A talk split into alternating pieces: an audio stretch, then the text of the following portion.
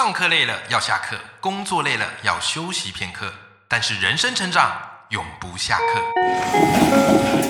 嗨，欢迎来到 Life 不下课，我是欧阳立中，每天陪你学习练功，一起玩出你我的理想生活。Hello，各位听众朋友，大家好，我是欧阳立中，欢迎收听 Life 不下课。每天一集不下课，别人休息你上进，累积你的复利成长。那么在我们上集的节目内容啊，我们邀请到在戏谷工作的尼可，好来到我们的节目当中，好跟大家分享他在戏谷工作的经验。好，那他进的第一家的这个公司，好就是非常有名的叫 TwoIn。好，所以他分享了好他怎么样这个应征上 TwoIn 的工作，以及在戏谷工作的这些内容。我相信听众朋友听的都非常非常的有共鸣。那么今天呢，我们一样邀邀请到尼可，要继续的来跟我们分享他在戏谷的工作经验。那么尼可最近他出了一本新书啊，哈，叫做《戏谷传说卧底报告》。我自己读完，我非常非常的喜欢，因为戏谷对很多人而言啊，它是一个想象，是一个憧憬。但是我们真的要进戏谷工作，其实也不太容易。但我觉得透过阅读，它最棒的一件事情就是我们可以体会不同工作的人生。透过这个作家自己的这个工作经验，好，让我们好像也跟着他来到戏谷闯荡跟冒险。好，那这个是我觉得在阅读上最值得的。好，我们一起来欢迎我们今天的来宾尼克。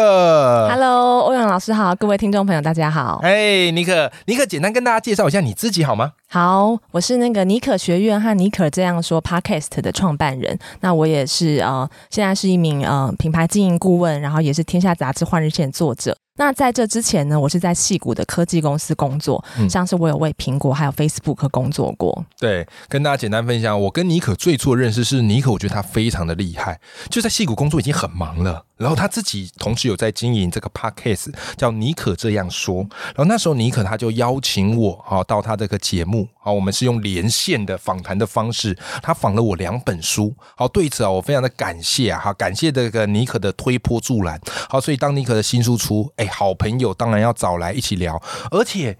你是为了这本新书特别回台湾，对不对？对，非常有诚意。哎、我们现在是现场的哦，不是说在线上连线的哦，就他人就坐在我旁边，不是 VR，不是 AR，哦，就他为这本书啊，他的新书《戏骨传说卧底报告》特别飞回台湾来办新书分享会，然后以及上节目聊聊。所以我说哇，太棒了，当然要找好朋友，好，真的好来好好的来录一期啦。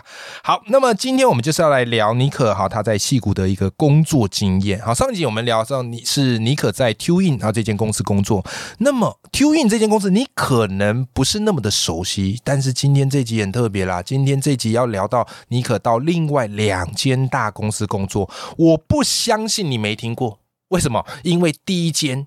就是苹果电脑啊，苹果电脑。那一讲起苹果电脑，很多听众朋友想象就是哇，贾伯斯，哇，非常的创新，哇，非常的 think different，不同凡响，对不对？好，苹果就是每次推出新机，都有办法让人耳目一新。在这么样创新的公司工作，绝对是一种非常梦幻的享受。真的吗？嗨，尼克，你在书里提到你曾经在苹果工作过，但是我读起来，我怎么有一种谍报片的 feel，觉得好刺激呀、所以想请你跟我们分享一下，你在苹果工作，你说你体验到了保密防谍的职场文化，你是怎么一回事呢？我现在我到现在都觉得我不是为苹果工作，我是为中情局上班。我喜欢这个屁，对，因为那时候一进去的时候啊，就新人训练的时候啊，他们就有这个门禁管制的说明。新人训练就直接来跟你讲门禁门禁管制，他们非常重视这个。他说你的这个员工的识别证，对你出入任何一个 building 一个嗯建筑物，一定要刷你的员工识别证，是，然后不能让任何人尾随你进来。哦，嗯，因为在其他公司不会这样子。对啊，。对啊，对啊，而且别的可能就是人家尾随就没关系，方便一下嘛。嗯哇，所以新人训就先教这个，对，所以那时候就觉得哇，真的是很不一样。是。然后后来让我觉得最最惊艳的是，就是我们要执行那种高度机密专案的时候哦，就是那天早上你就觉得空气就是有一种不安的气氛，嗯因为就因为那个 producer 就是我们的哦，像是专案经理，他会特别早来到办公室，对然后呢，但我们就就是。刚抵达办公室的时候，我们就打开这个 email，就发现，然后他就说哪一些语系跟哪一些产品的这个测试员，嗯今天要被圈禁起来。为什么要特别圈禁起来？因为呢，他们这是个高度机密的专案，所以呢，他们 producer 呢就把这个呃办公室一区的座位，整个用那个黑色的幕帘给围起来。哦天哪！对，然后我第一次看到的时候，我真的傻眼呢。我想对说，哦，那那那那那那是要怎样？结果真的，我们就被请进去里面工作，对，而且呢，在工作的时候还不能携带手机，手机要没收放在另外一个房间里面。哎，所以你们上班时间这样是不是也没办法说什么划手机啊，或是上网啊？哦，绝对不行的。就必须全程很专注的工作。。对，嗯而且在你的书里提到，通常在职场，我们就是哎呀，职场唯一的慰藉就是至少还有这些职场的伙伴，大家可以聊聊天啊，这个茶水间抱怨一下，聊一下八卦。可是你说你在职那个苹果工作的时候，哎。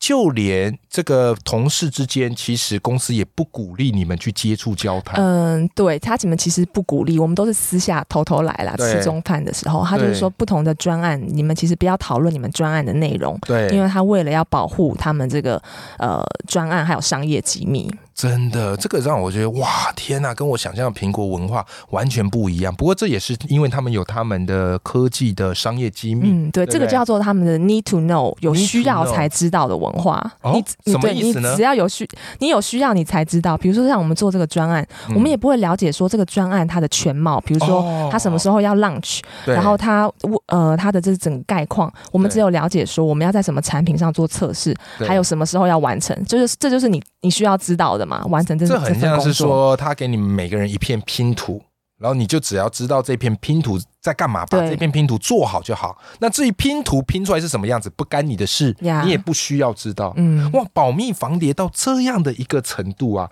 而且甚至在书里你有提到，就是因为你们有时候会叫外送，哦，对，对不对？哎，你们外送是不能直接叫到公司的、欸。不能哎、因那为这样会泄露那个地址。哇、天哪！你们这在会泄露地址，对，所以那你们外送怎么拿？要送到这个整个园区的最外面，最外面。campus 哎，的可是园区的最外面就不是苹果公司吗？是是是还但是，可是他不会知道你是在哪一栋建筑物上班啊。哇，嗯搞到这么样的保密房点，所以你那时候在说，我觉得你很厉害，就是你在书里去写这个职场文化，然后你的画面感是非常强的。因为我自己以前是国文老师，所以我非常的吃画面感。然后你形容哈，就是在整个公司就是一片洁白的，好像囚禁在一个白色的监狱里。可以描写一下你当时在工作的那种感觉吗？对，因为那个时候是新人，然后非常的不习惯这种呃保密防谍的文化。嗯，然后就是大家都很战战兢兢，然后主管也是跟你说，呃，你千万回去不能把你做做的任何事情，就你的老公啊、你的妈妈都不能讲，都一个字都不能透露，哎、你这个真的是在当间谍吧？真的。对 你这是在当特务吧？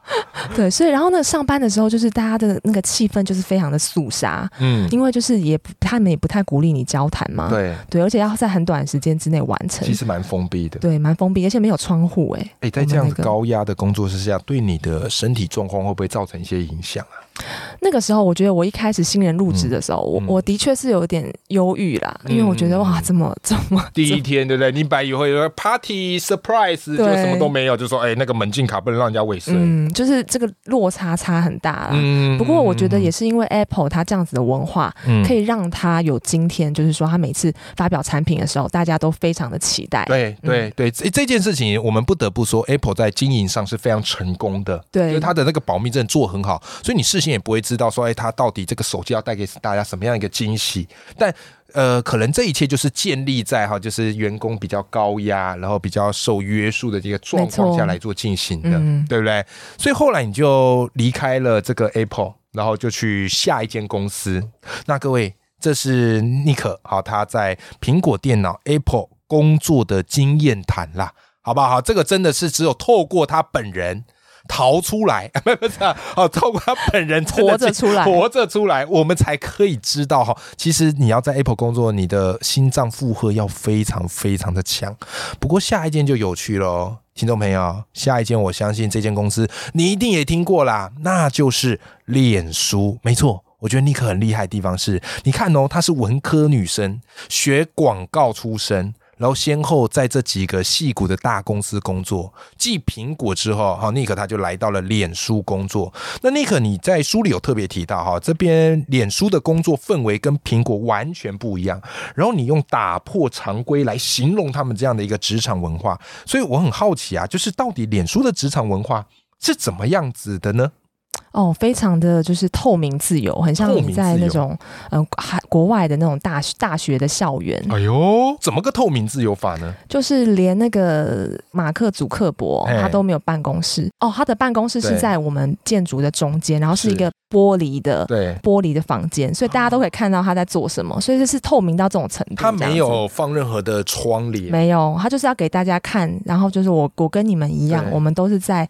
这样子的开放式办公室工作，哎天哪，这个真的完全不一样。因为在你书里有提到，就是在脸那个什么苹果在贾博士还在世的时候，你要看到他不太容易，嗯，对不对？然后甚至有一次员工吃饭的时候，才发现哎，贾博士排在我后面，对对对，没有，你有描写到这。可是，在脸书你要见到主客博士很容易，非常容易，因为我们每个礼拜还有这个给跟员工的 Q&A 大会，对，就是主客博会跟大家 update，就是说现在我们公司的发展方向。然后之后呢，就开放所有人问问题，连实习生。也可以问呢，实习生可以问，任任何任何问题都可以问哦。比如说你呃内裤穿什么颜色？你现在在读什么书？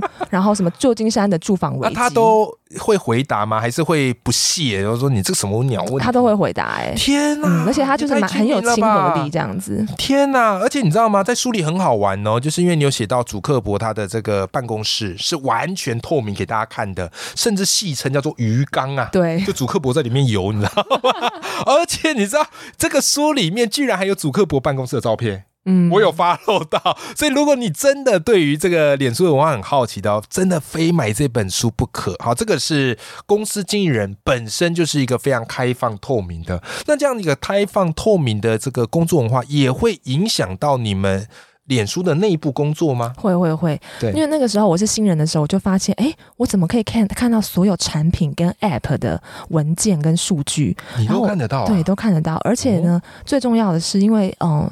嗯，Facebook 是一家就是以工程为导向的公司嘛，所以照理讲，这种公司应该要很保护它的城市嘛。对啊。但是呢，它却让所有的工程师，包括实习工程师，对，都可以就是呃进去看得到城市码，甚至做修改。任何人都可以修改。对，那个时候是这样子啦。现在是不是有有改变了？因为经历一些事情嘛。对对，但敢做到这样，其实也是很不容易耶。对。甚至你说这个脸书的经营文化，它其实也影响到后来非常多的。公司，我自己在读的时候，就让我想起到有一本书，就是 Netflix 那时候出的叫《零规则》嘛。嗯，所以当我在读你在讲脸书的文化，我发现哇，天哪！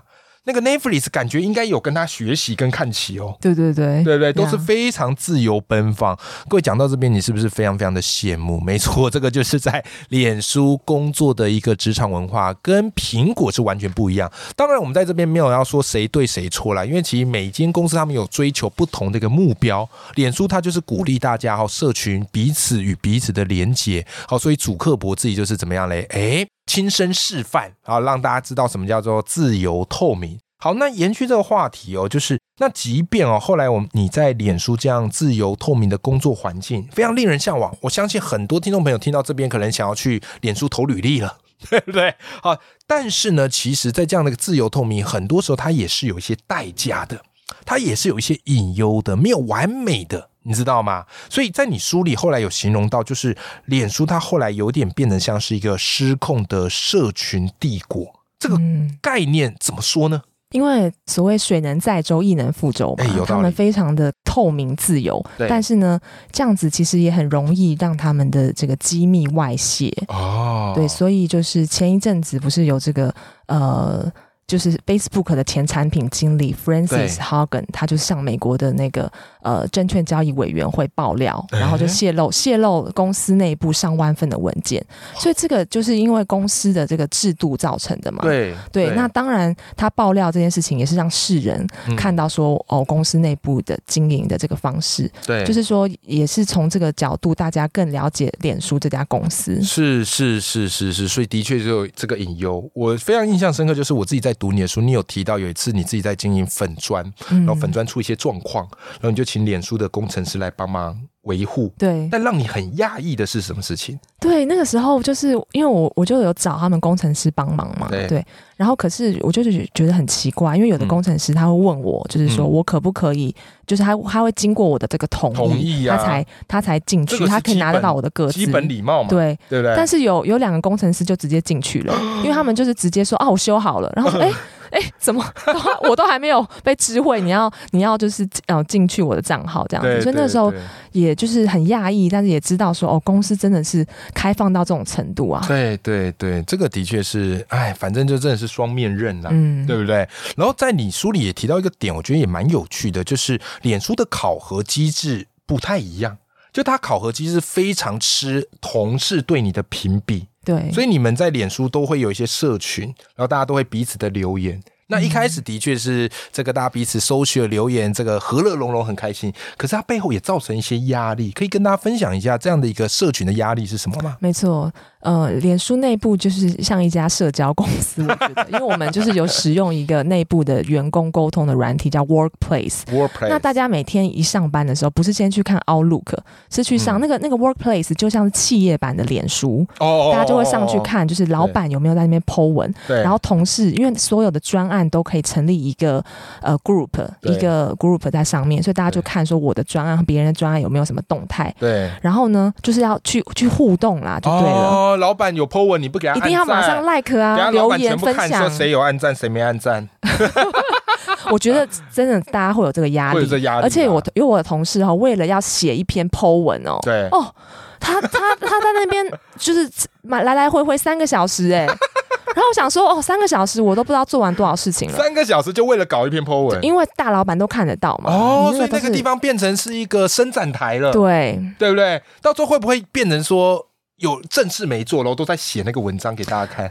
嗯，我觉得他们都会加班啦，哦 就是还是把工作给完成。可是的确就是说，你在那个环境当中哦，你真的是不能去得得得罪同事，是然后要维持那种，很友好的关系，天这种也是一哪。个一个潜在的压力。也是一个压力嗯啦，对不对？所以各位听众朋友啊，你今天听，哎，脸书的职场文化，它的确是比较自由奔放，但是自由奔放它背后也有一些代价。